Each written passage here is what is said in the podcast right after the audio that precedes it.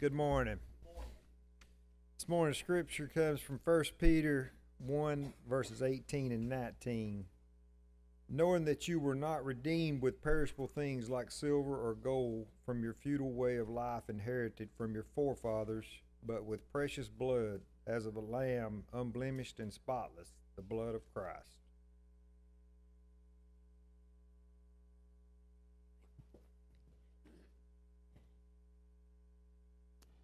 Beloved, it is wonderful to see all of you this morning. We appreciate everybody for being here. Visitors, you are our honored guests, and we're grateful you're here. Appreciate it so very much. Beloved, um, let me do a little in house thing very quickly, and, and we'll get right into our lesson this morning. Um, some of y'all know that um, I uh, preached the uh, funeral yesterday of my cousin who had been born here in Valdosta but lived in Rome, Georgia, most of his life. And um, had a, a, stroke and a brain aneurysm at the age of 66. He was 10 months older than I am um, and passed away. I preached a lot of funerals for my family members. He was my first cousin that I preached a funeral for. He was buried here in Valdosta at Sunset Hill Cemetery.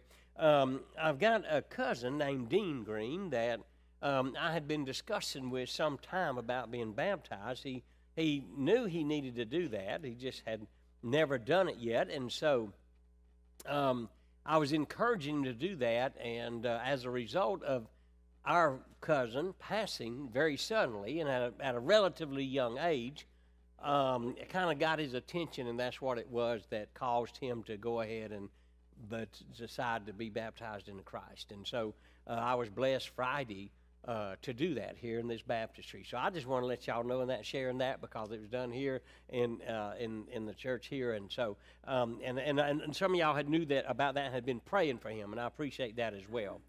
Beloved, um, I, I want to ask you a question. Okay, have have you ever fallen for a scam? Okay, now I know I have. Okay, mine was a mine was a timeshare you know. But hey, you know, there, there's there's some slick people out there and and they can really get you man. And and and they can convince you that this is just something you can't live without or it's a get quick uh, get get rich quick kind of thing you know and and and all these things. And and i'm sure that at one point in our life every one of us have fall, probably fallen to some kind of a scam like that you know. People promising you the moon and then they get what they want and take off and it's gone. Um, i uh, uh, when Kathy and I was in uh, Tulsa, Oklahoma, um, there was a thing there. It was on the news. Uh, this older couple, these these men come around, look very qualified and everything, and and and did a free inspection of their roof and and found tons of stuff wrong with their roof and rot and all kind of stuff that was going to need to be repaired, and it was going to cost a bunch of money and and extensive repairs. And and they talked the couple into giving them the money up front, and of course they never returned. Uh, it took a large portion of their retirement income. The older gentleman was so distraught over it that he actually suffered a heart attack and died. And you say, well, that's terrible and that's wicked. And it is. It is. But brethren, there may be some here today, and, I, and, we and we all do know folks like this out in the world, our friends, our neighbors, our loved ones, our family members, who are victims right now of a very much larger scam. And the salesman is Satan. And he takes your life and your soul, promises you the moon, promises you the world, and delivers only death and destruction. And the thing is, brethren, is there's a whole lot of people that gladly sell their souls to him. Today's lesson, the going price of a soul. From Mark chapter 8, Jesus asked some very piercing questions that I want us to look at this morning. In Mark, uh, Mark chapter 8, okay, and, I, and we're all going to have to answer these questions, brothers and sisters and um, and hopefully sooner than later, because there will come a time when it's going to be too late to do anything about this. But Jesus says this in Mark chapter eight, verses thirty-four through thirty-eight. Um, if you're there, turn there with me, okay? In Mark chapter 8, beginning with verse 34, And he summoned the crowd with his disciples and said to them, If anyone wishes to come after me, he must deny himself and take up his cross and follow me. Beloved, it costs to follow Jesus. We need to understand that. We don't need to sugarcoat that. There's too many people in this world right now who have this feel good gospel that if I come to Jesus, everything will be wonderful and, and, and it'll be at my convenience and no sacrifice and nothing could be further from the truth. That's another part of those of the scam that the devil pours on people because he don't mind you following Jesus, so to speak, as long as he knows you're doing it wrong and you're not going to be right with him. And so we need to be very careful about that. Jesus is demanding. If anyone wishes to come after me, he got he says he must deny himself, self-denial, take up your cross and follow me. Well, and this is why it says in verse 35, for whoever wishes to save his life will lose it, but whoever loses his life for my sake and for the gospel's will save it. Verse 36, for what does it profit a man to get, gain the whole world and forfeit his soul? For what will a man give in exchange for his soul? For whosoever is ashamed of me and my words in this adulterous and sinful generation, the Son of Man also will be ashamed of him when he comes in his glory of his Father with the holy angels. Beloved, I want us to answer those two questions this morning. I want to answer the second one first, okay? Where Jesus says, What shall a man give in exchange for his soul? In all of my years of preaching and all my years of being in the ministry and trying to bring people to Christ, you know what I have found out? Uh, it, the, the answer to that is very little.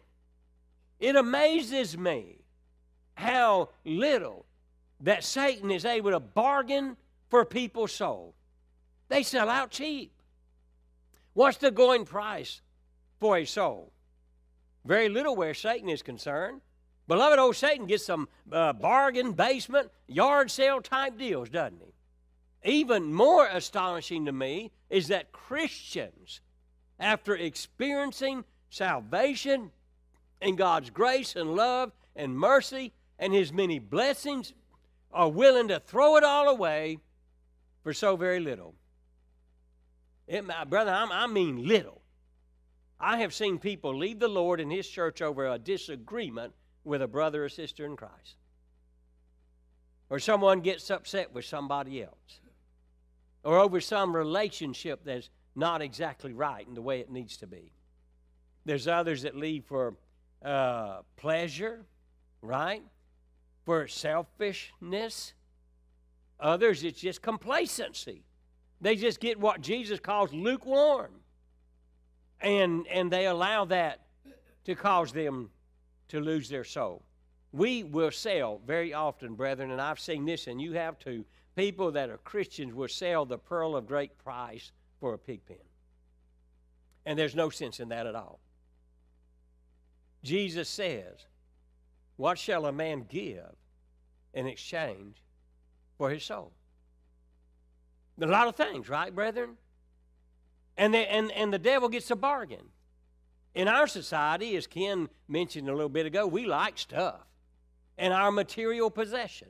There are folk that allow money and riches to get in the way. Jesus, didn't talk about the seed and the sower, said that one of the things that cause people to be choked as a Christian and bring no fruit to, to perfection is the cares and worries and the, and the, the money or mammon or material things of this world. And brethren, we see this in Matthew 19, beginning of verse 16. The rich young ruler, as he was called, and he thought he'd done everything he was supposed to do, and he asked Jesus what he needed to do to get in eternal life, and Jesus told him, and he said, Oh, I've done all that. And then he said, What else do I need to do? And Jesus, knowing the man's heart and knowing where his heart really was and where his treasures were, he said, You go sell everything you have and give it to the poor, and you come follow me, and you will have treasures in heaven. How valuable is that?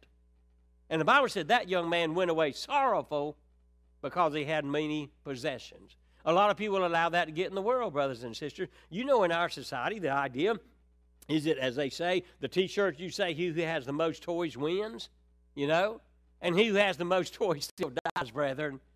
You know, I, I, was watching a National Geographic thing one time, and uh, it was in Africa, I think. is, it's, where monkeys were very popular, and the people there, the natives there, would hunt the monkeys and, and, and they would eat them. And I thought, okay, the way they're going to get these monkeys is by shooting them out of a tree or setting a trap in a tree or, or, or uh, maybe shooting them with bow and arrow or whatever, you know, some, some way. And they didn't do that at all. All they did was they grew these big, large green gourds that were very heavy.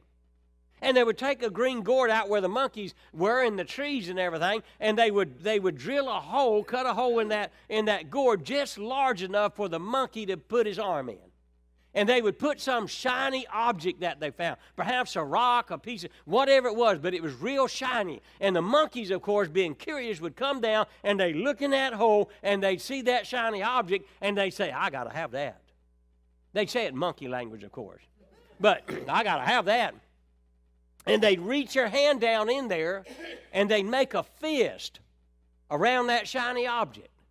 And then the natives would start running after him, hollering and screaming with sticks, and the monkey would panic. And he could, all he had to do, brethren, was let go of that shiny object, pull his hand out, and me up the tree, and he would have been safe. But he didn't do that.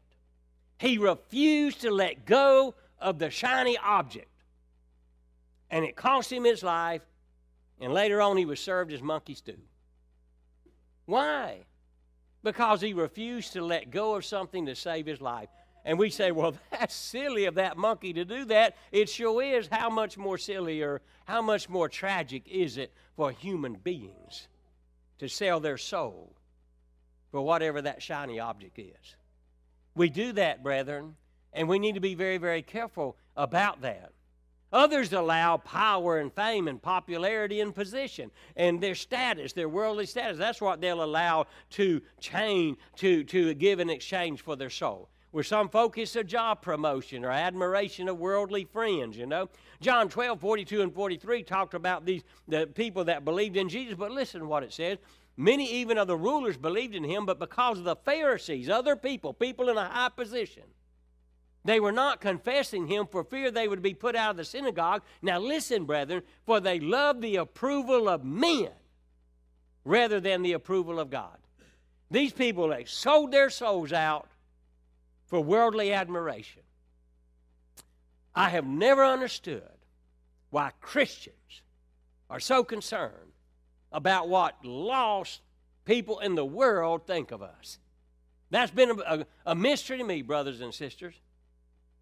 The approval of men rather than the approval of God. People would sell their soul for real cheap.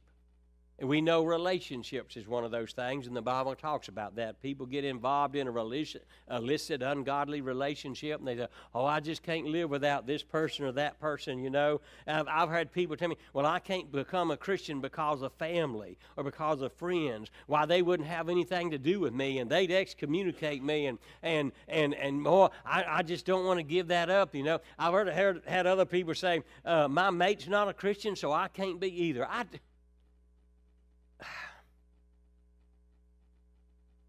Got a call one time in Augusta, Georgia. Person called me out of the blue.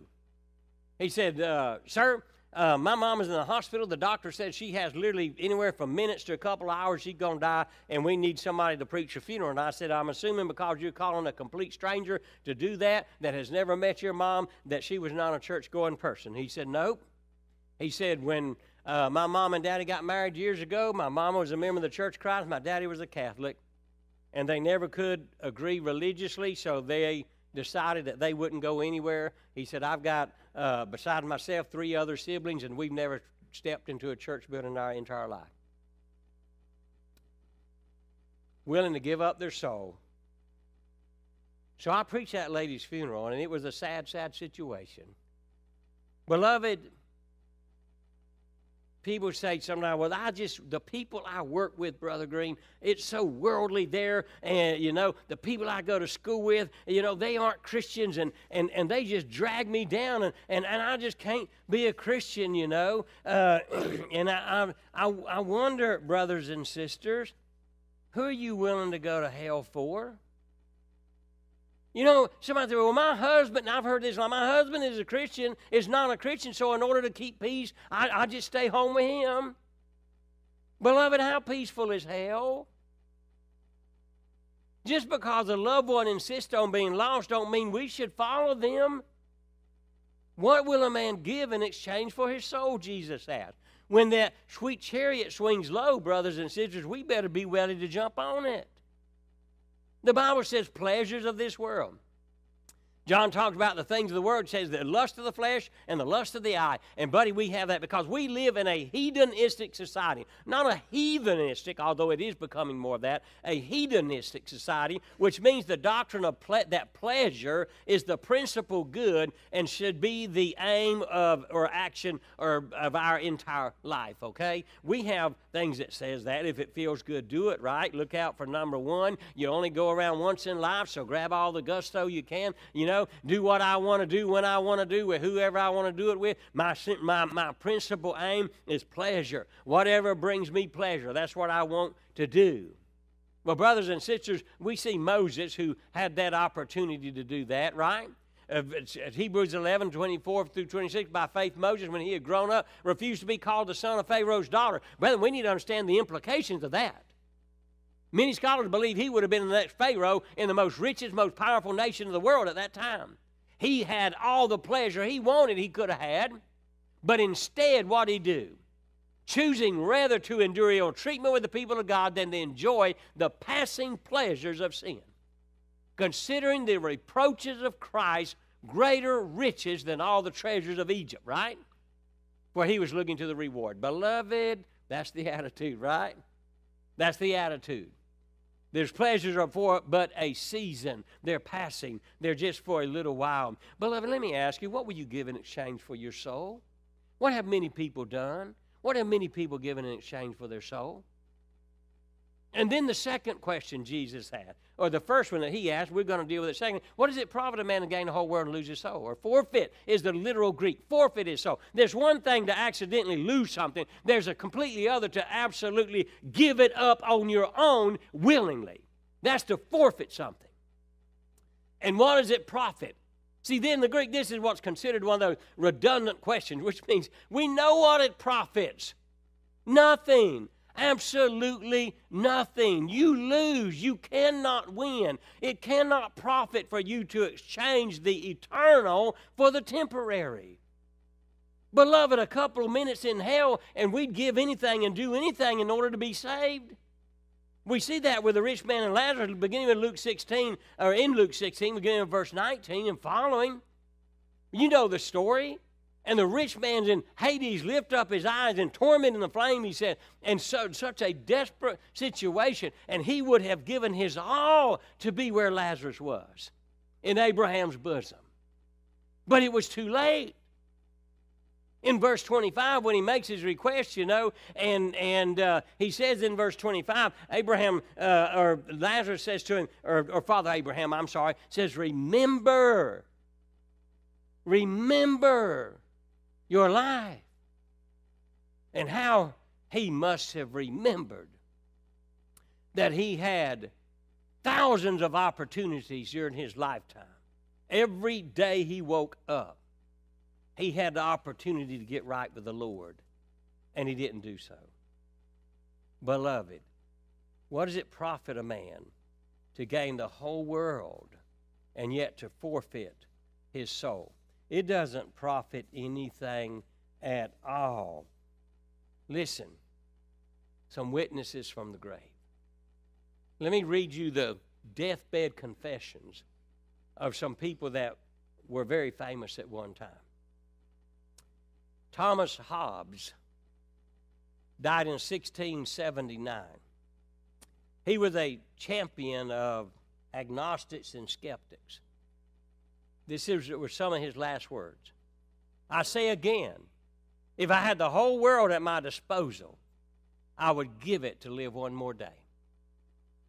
Voltaire, in 1778, he taught that happiness was to be found in the arts and scientists and certainly not in a right relationship with God. He said, I am abandoned by God and man.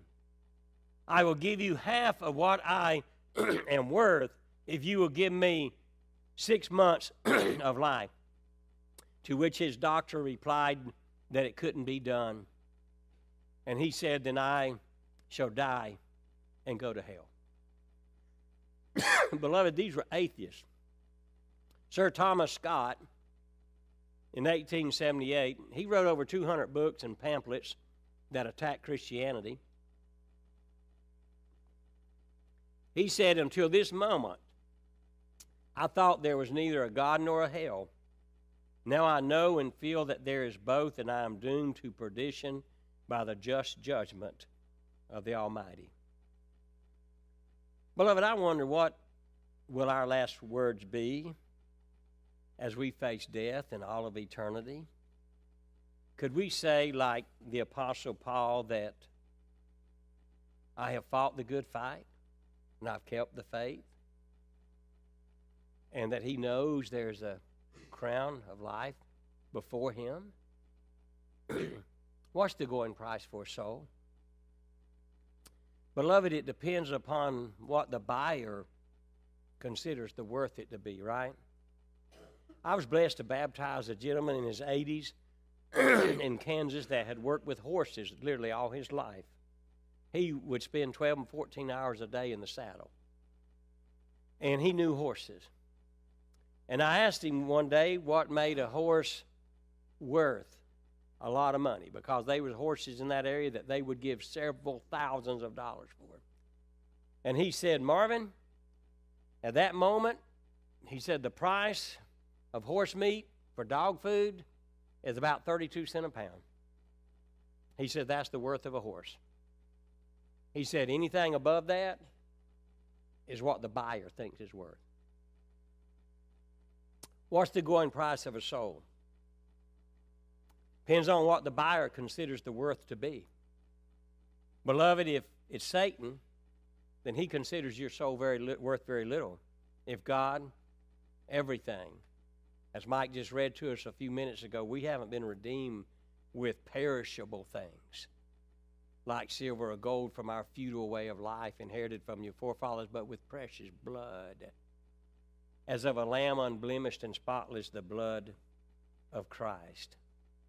Let me share with you one more thing, brethren. It's called the bird cage. Paul Harvey talked about this on his radio program years ago. He said there's a Boston preacher, Dr. S.D. Gordon, placed a beat up, bent, rusty old bird cage on his pulpit when he told this story. He said an unkempt, unwashed, dirty little boy about 10 years old was coming up the alley swinging this old bird cage with several tiny little birds shivering on the floor of it. The compassionate Dr. Gordon asked the boy where he got the birds. He said, I trapped them. Dr. Gordon says that, What are you going to do with them birds, boy? And the boy said, I'm going to play with them. I'm going to taunt them. I'm going to tease them. I'm going to have fun with them. And the preacher says, Sooner or later you'll get tired of them, and then what you going to do with them? He said, I have some cats at home. They're like birds. I'll feed them to my cats. Dr. Gordon said, Son, how much do you want for the birds? The boy was surprised. He hesitated a minute and he said, Mister, you don't want these birds. These are just plain old field birds. They have no talent. They don't sing. They don't look pretty. They're ugly. Why would you want these birds? And the preacher simply said, Just tell me, how much do you want? The grubby little boy thought about it for a minute. He saw an opportunity here and he calculated and he said, and this day was a big amount of money, he said $2. And to his surprise, Dr. Gordon reached into his pocket and handed the boy two $1 bills. He handed the bird cage to the preacher and took off running lest he change his mind. And in a sheltered area between buildings, Dr. Gordon opened the bird cage, tapping on the sides of it. He encouraged the little birds, one at a time, to find their way through the little cage door and to fly to freedom. He then tells this story to relate to that. He said, One time Jesus goes before Satan. And he said, What have you been doing, devil? And the devil said, I've trapped a whole world full of people. He said, They're in my prison, they're in my bird cage. Jesus said, What then are you going to do with all these people in your cage? And the devil said, I'm going to play with them, I'm going to tease them, I'm going to make them marry and divorce. I'm going to make them fight and kill each other. I'm going to teach them to throw bombs at one another. I'm, I'm going to have fun with them. And Jesus said, You can't have fun with them forever. When you get tired of that, then what are you going to do with them? And Satan said, I'm going to damn them. I'm going to curse them. They're no good anyway. I'm just going to kill them. I'm going to send them to hell. And Jesus says, How much do you want for them?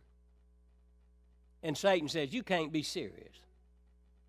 If I sell these humans to you, they'll just spit on you and they'll hate you and they'll hit you and they'll curse you and they'll beat you and they'll hammer nails in you and put you on a cross. They're no good. And Jesus simply said, How much? And Satan said, All of your tears and all of your blood. That's the price. And Jesus took the cage and paid the price and opened the door and set us free. Beloved, let me ask you this morning seriously are you still in the devil's bird cage? Are you imprisoned by him? Don't be. You don't have to be. What would you give in exchange for your soul? Nothing is worth it. Jesus paved the way where you can be free this morning. Be released from your prison of sin and sorrow and destruction and be saved. Take advantage of that this morning while we stand and sing.